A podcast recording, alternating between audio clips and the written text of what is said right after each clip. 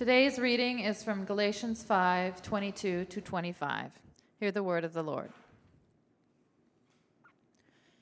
But the fruit of the Spirit is love, joy, peace, patience, kindness, goodness, faithfulness, gentleness, self control. Against such things there is no law. And those who belong to Christ Jesus have crucified the flesh with its passions and desires. If we live by the Spirit, let us also keep in step with the Spirit. This is the word of the Lord. You may be seated.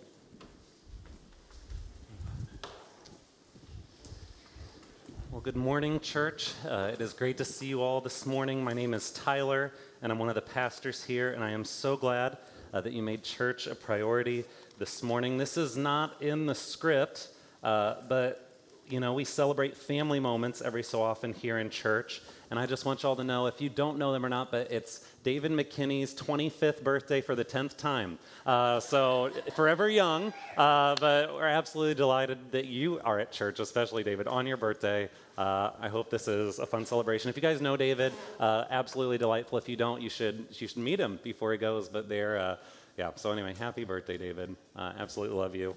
Um, but more broader than that, we're so glad you're here. And we are back in our series in Galatians. We've been there for the past five weeks um, in a series that we've titled No Other. And we've been looking at a letter that Paul wrote to a church meeting in the first century in Galatia. And so as we've studied this letter paragraph by paragraph, kind of breaking down Paul's argument, seeing what it is that he was writing to the church that was gathered there, uh, we've seen again and again that Paul is interested in proving one main point.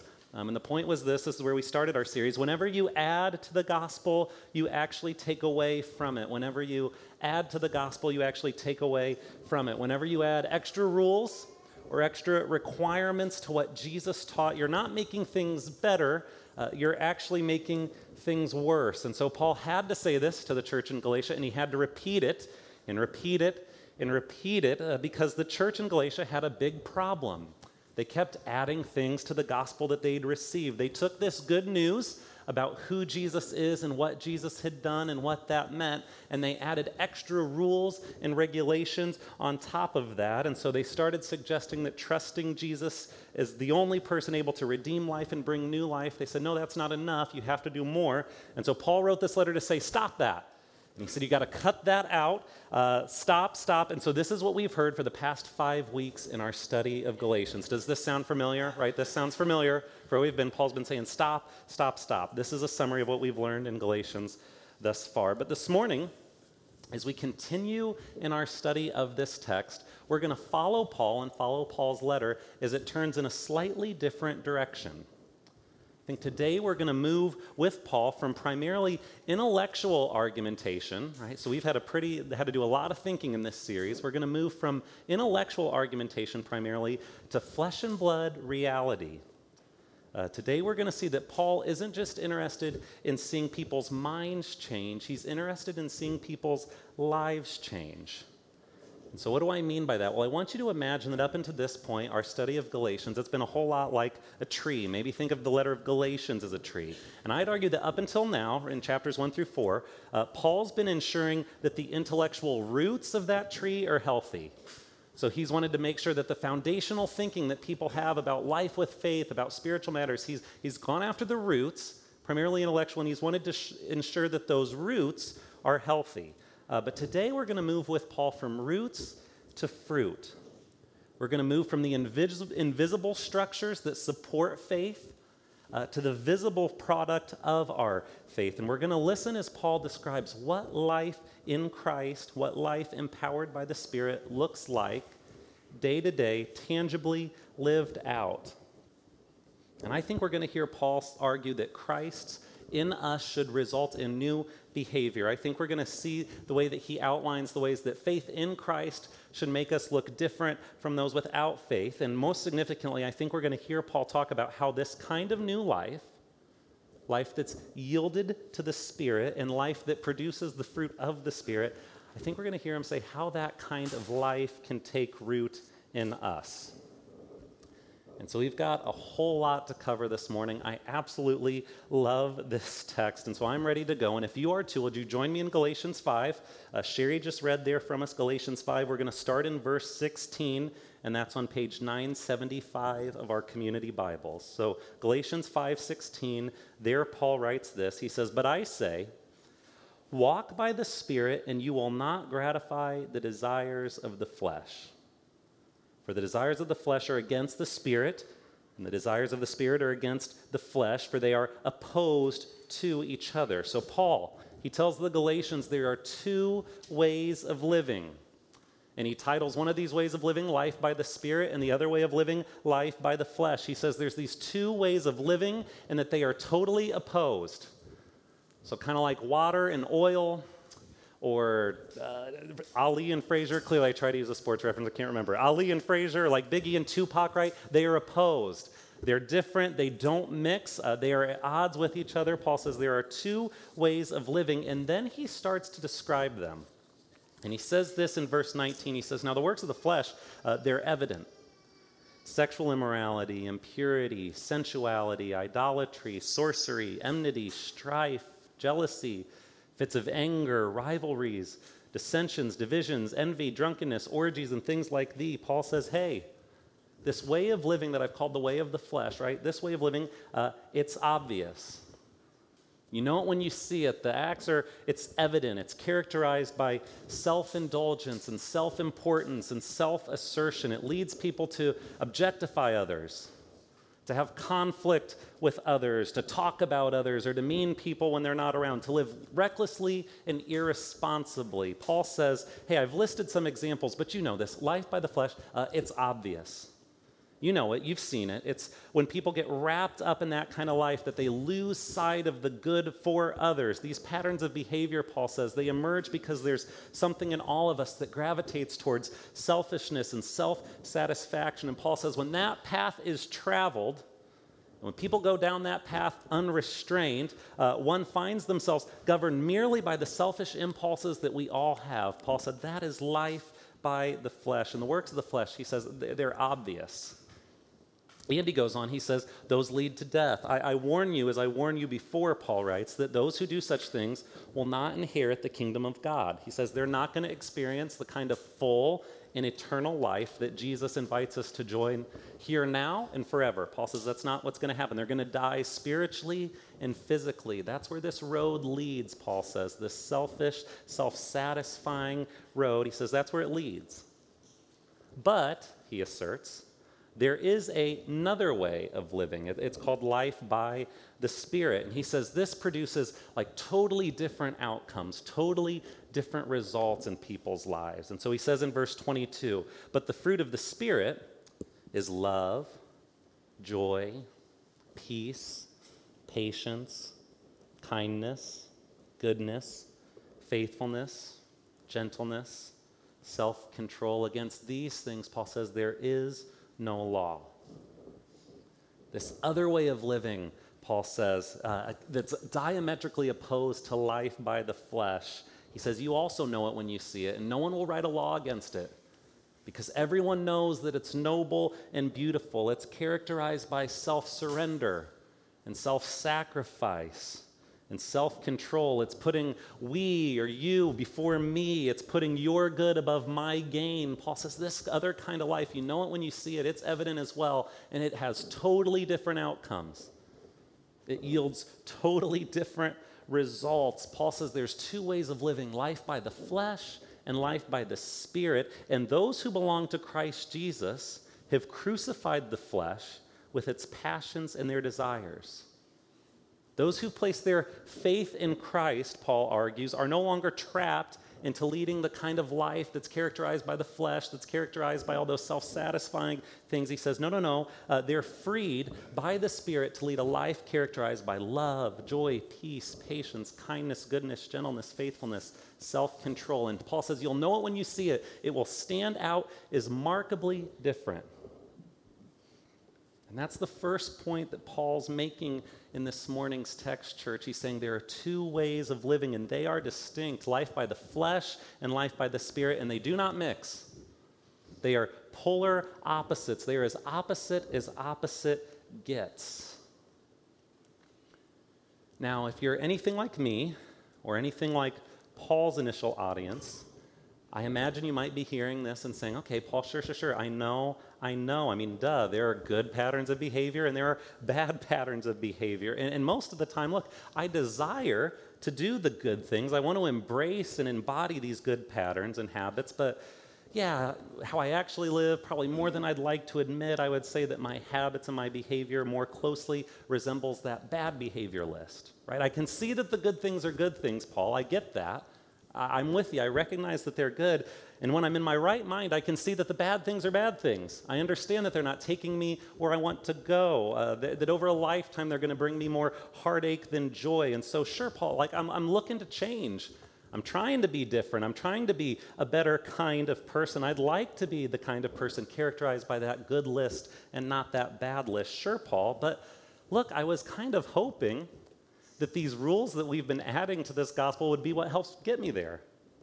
I was kind of hoping that the rules that we've been adding into this message that you preach, that that was going to be what helped me change. I wondered if embracing these ancient traditions and customs might be the trick right? Or that following, or at least trying to follow as hard as I could in my own power, trying to follow these ancient laws might actually be what makes me better. But Paul, you're saying that those laws don't work that way. So, so what now?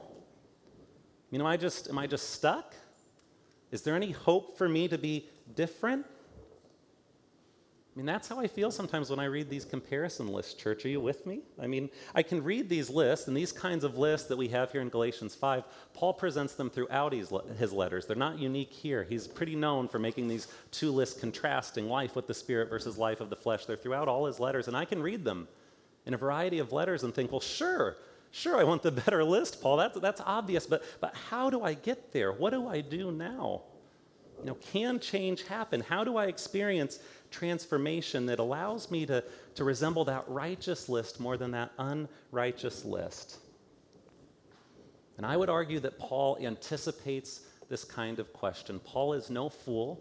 He's a good spiritual leader. He knows where people's minds are headed. He knows where his first century readers were thinking. And I imagine that by the Spirit's power, he can imagine we're in the same spot, right? How do we change? How do we change? He knew we'd be asking this question. And so Paul writes in verse 18 If you're led by the Spirit, you're not under the law. So Paul's setting up a new kind of argument here. He said, if you're in Christ, you, have crucified the flesh and its desires, you're not under the law. So instead, you're led by the Spirit. And if you're led by the Spirit, you're not under the law. So Paul's saying, hey, don't try to think that by putting yourself under the law and under its restrictions and trying to work out in your own power all that the law requires, he says, don't think that that's going to be what brings about change. He said, Remember, that's what didn't bring about change in Israel. They, they got trapped in the same cycles. They tried, but they weren't changing. Paul says, Don't think that just by trying to gut your way through the law, you're going to experience change. That's not how it works. Um, he said, You're not going to adhere your way towards change. You're not going to willpower your way towards change. Rather, Paul insists, if you're truly in Christ, if you've placed your faith in Him, if you're trusting Jesus as the only one able to redeem life or create new life, uh, that means you've killed the flesh in you, and now instead you are led by the Spirit. And if you're led by the Spirit, you're not under the law. And his point is this you're not going to get where you want to go by following the law, you'll get there by following the Spirit. You see, here Paul's trying to outline a new way for change to happen. And he said, You've tried to get there, and people have tried forever to get there by following things in their own power and gutting it out. He said, That's not going to be how you get to the righteousness that even the law declares is good, the righteousness you want. You're not going to get there by gutting it out in willpower. You're going to get there by following the Spirit and allowing the Spirit to remake and renew you. But how does this happen, Paul? How are we formed by the Spirit into new kinds of people? How do we become folks whose lives are visibly different? Right? Visibly different. And how do we suggest that that happens by some kind of power of an invisible spirit that we can't see? You gotta, you gotta help us here, Paul. And Paul says, well, maybe this will help. I want you to imagine that you're like, you know, a plant or a vine or like a, a, a, bush or something. He's like, imagine that you're this plant and think about all the good things that you desire to see in your life as fruit. In fact, Paul says, think of these virtuous, righteous, Christ like attributes love, joy, peace, patience, kindness, goodness, faithfulness, gentleness, self control. He says, think of these as, as fruit. Uh, they're, they're actually, Paul says, they're the fruit of the Spirit. The fruit of the Spirit. And he says, this way of thinking about things, this, this metaphor, this description of how the Spirit produces righteousness in us, he says, this is going to help you make sense of how change can actually occur. All right, so fruit of the Spirit. We've already done a whole lot of thinking to get to the point. This is the main point of this morning's text. So uh, at this point, I don't know if your minds are tired. My mind's there. I haven't done many funny stories yet. There's been no videos. So we thought today, in the middle of the sermon, we do something different. We're going to take just a little break. So I've got some helpers out here for Fruit of the Spirit. So, church, I don't know if you know this, but we recently switched to providing fruit snacks uh, for our kids when we have children's ministry because they're the most hypoallergenic, gluten free snack out there. So, if you guys want to pass around some fruit snacks, we're just having a little mental break here. Uh, in the middle of service, right? I got three of these to do. So we are just halfway through service one. So I know I could use a little bit of fruit here. Um, yeah, Chel- I could grab it. Thanks, Chelsea. Yeah, I carry this in my warm pocket. So a little snack coming around, um, a bunch of fruit snacks. Our kids love these when they get hungry. We tell them it helps them think better when they're out back. So maybe this will help you think better as well. But a few um, little fruit snacks. And have you got your packet yet? Are you opening them up? I don't know about you. I absolutely love the orange ones. Uh, that was my favorite fruit snack.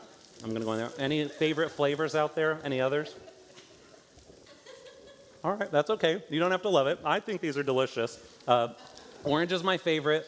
Grape and kind of the blueberry is next, and the rest are disposable. Um, but fruit snacks, right? Delicious, best snack. Kids are eating these up. These are all the hit now. We, we are swimming in them at the downtown campus.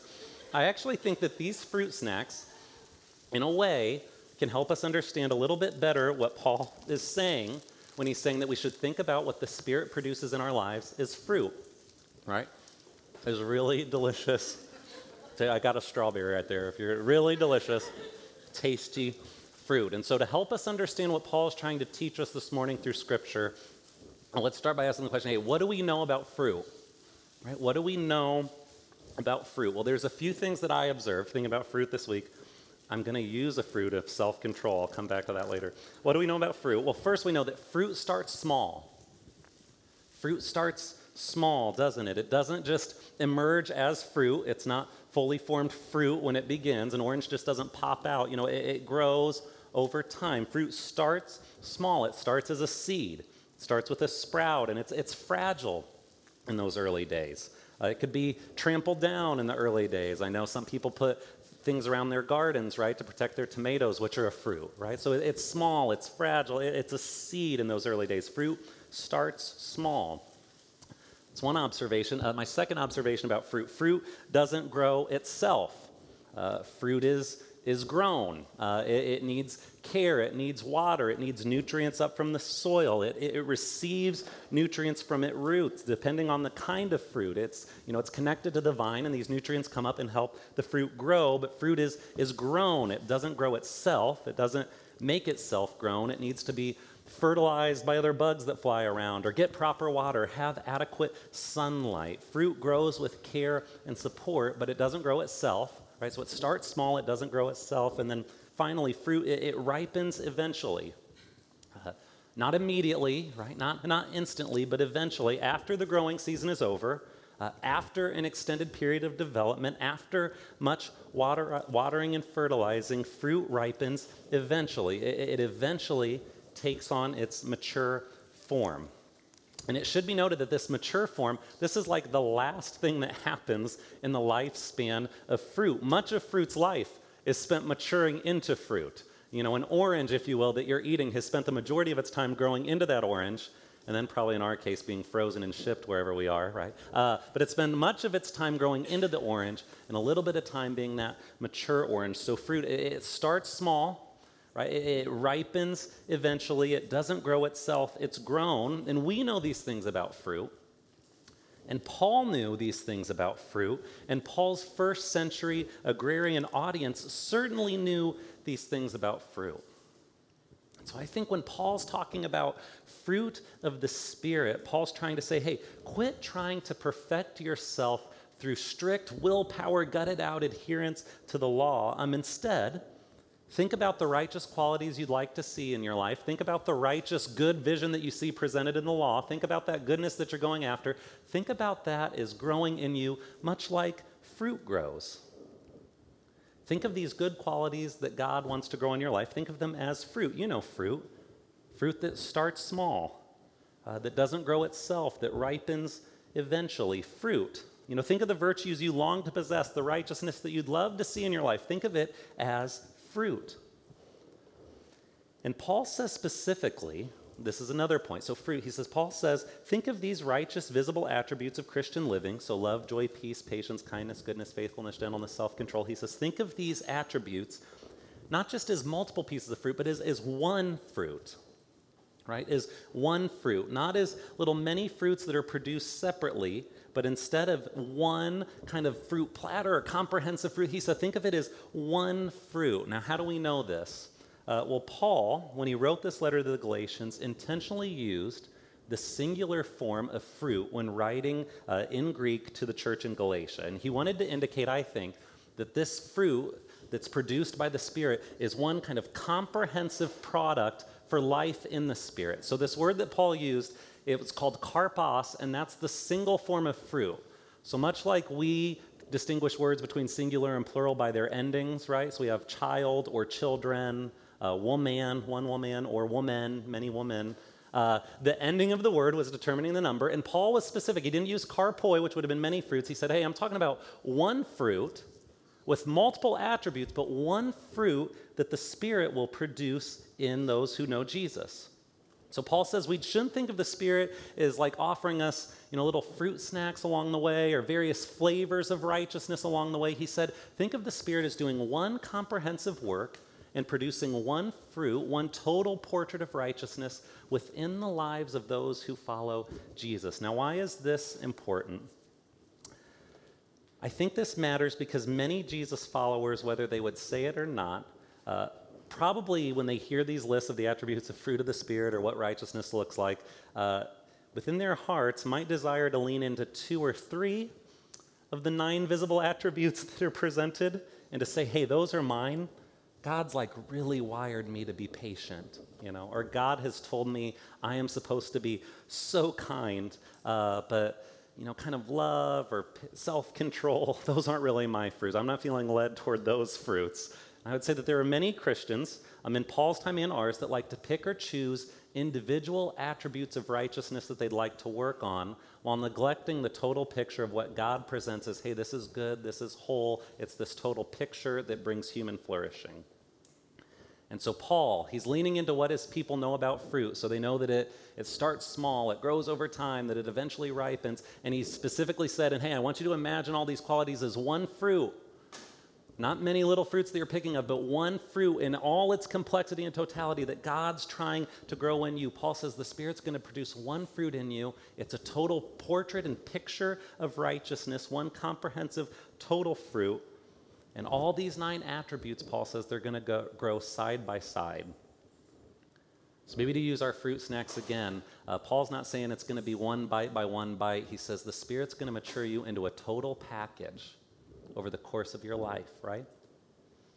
So the Spirit, it's not interested, or the Holy Spirit, He's not interested in working on one or two individual little pieces of righteousness. He's interested in transforming us in our totality into new kinds of people. Paul says the Holy Spirit wants to form you into the kind of person who is characterized by every single one of these attributes on this list, all functioning side by side. And this is good news, church. In fact, I think this is great news. Because I can't tell you how many people I've come across who, who want to change, uh, who want to see their lives as different, who recognize that there's some bad habits of the flesh that need to be killed in their lives, who see that, hey, I'm not as loving as I'd like to be, or kind as I know I should be, or as patient as I'd like to be, and as I know God's designed me to be. Right? They want to be people who look like Jesus, but they're afraid that they never will be.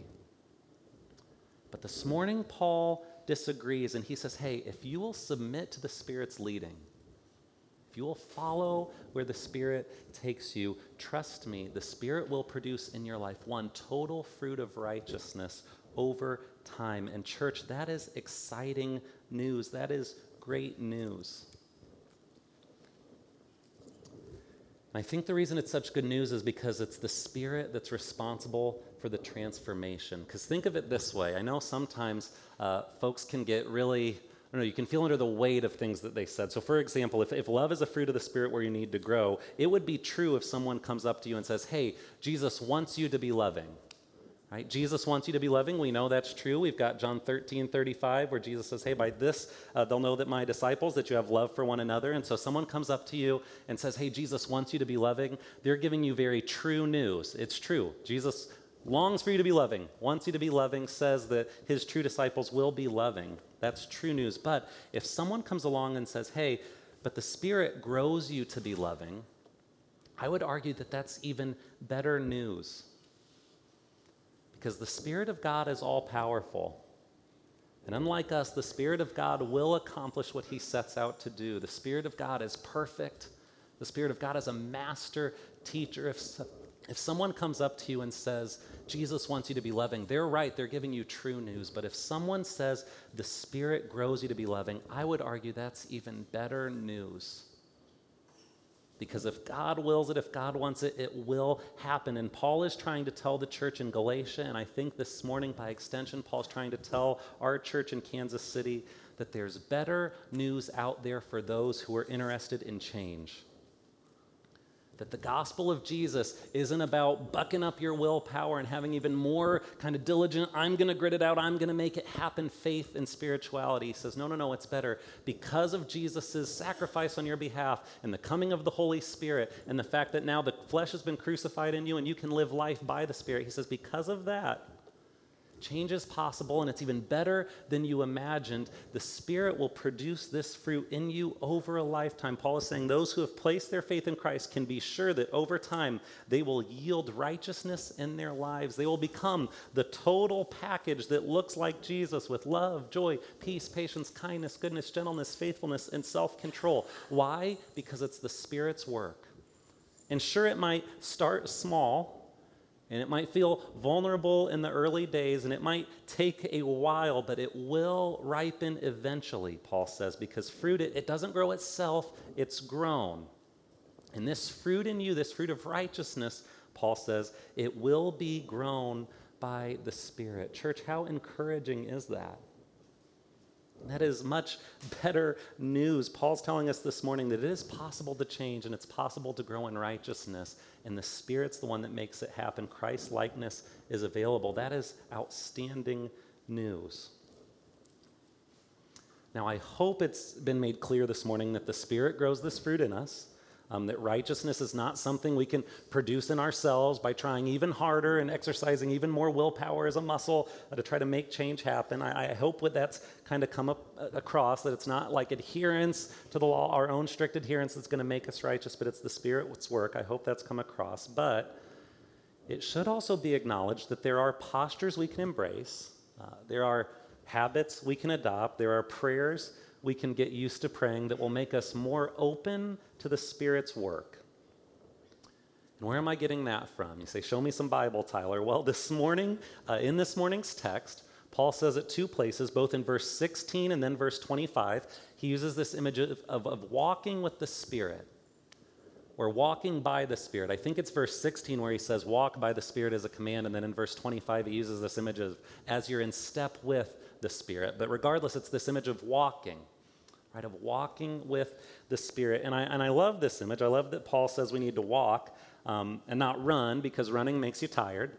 And I love that Paul says uh, we need to walk with the Spirit and not crawl because crawling will never get you anywhere. So I love this image of walk. But Paul says we need to walk with the Spirit if we want to see the Spirit do this work of producing righteousness in us. We should walk with the Spirit, we should be led by the Spirit. And so, in the moments that we have left together this morning, I'd love to suggest just two words that can help us understand what it looks like to walk with the Spirit. So, again, it's the Spirit that produces righteousness in us. It's not going to be by our strict adherence to law, trying to will our way into it. That won't work. It didn't work for Israel. Paul said that's not how it's going to happen. But we still have the opportunity to walk with the Spirit. So, how does that happen? What are words that could help us think about what it means to walk with the Spirit? I'd like to suggest just two words, and here they are. Uh, those words are help and yes. So, help and yes. It's my contention that these two words are critical and they're summative in helping us understand what it means to walk by the Spirit. Help and yes. So, the first word, help. I think help reminds us of our dependence on the Spirit. It reminds us that we cannot produce righteousness on our own, that we need the Spirit's help. And so, what does help look like? Well, I think it's, in, it's when you're in those moments where, gosh, you know your patience is being tried. Or it's when you're in those moments when you find yourself feeling like, i have got no self control here, I'm about to give in, I don't want to, but I've got no self control. Or it's in those moments when you find yourself in a relationship where someone is hard to love Right? Love is a fruit of the Spirit. Or when you find yourself uh, thinking of how to respond to what a coworker said and like no kind word comes to mind, right? In those moments, uh, when all you want to do is lash out, when all you want to do is slip back over to these habits of the flesh that have been crucified in you, in those moments, I think that a great word to remember is help. When you're in a difficult spot where those old habits are calling your name and the flesh seems easier, we have the opportunity to stop and say, Help help. Holy Spirit, I need your help. I don't know how to be gentle right now. You know, help. Uh, I, I, think I'm going to throw my faithfulness away. It's, I've been faithful, but I think it's about to go. Holy Spirit, help. Right? I don't want to do what I'm thinking of doing or, or to say what I'm thinking of saying or to act how I'm thinking of acting. You know, help, help, help, help is a word reminds us that we are dependent upon the Spirit for change. I think it's a great word, a one word summary of what it looks like to walk in the Spirit. It's being willing to constantly pray, Holy Spirit, in this moment, would you help me? I know you're the one who's going to produce this change in righteousness in me. I need your help. That's the first word I think that's helpful when it comes to understanding what it means to walk with the Spirit. And the second is yes. Yes. So if, if help reminds us of our dependence, yes reminds us of our response. Because I don't know about you, but when I pray prayers for help in difficult moments, I feel what I can't describe as anything but a weighty nudge in my heart to do what the Spirit knows I need to do in those moments. I was, you know, sitting at my dining room table trying to think of what to call it, and it was just like, hey, a weighty nudge. When I ask God for help, God, I, I don't know how to respond in this situation. Could you help? And just a little thing props in that says, hey, this is exactly what you need to do, Tyler.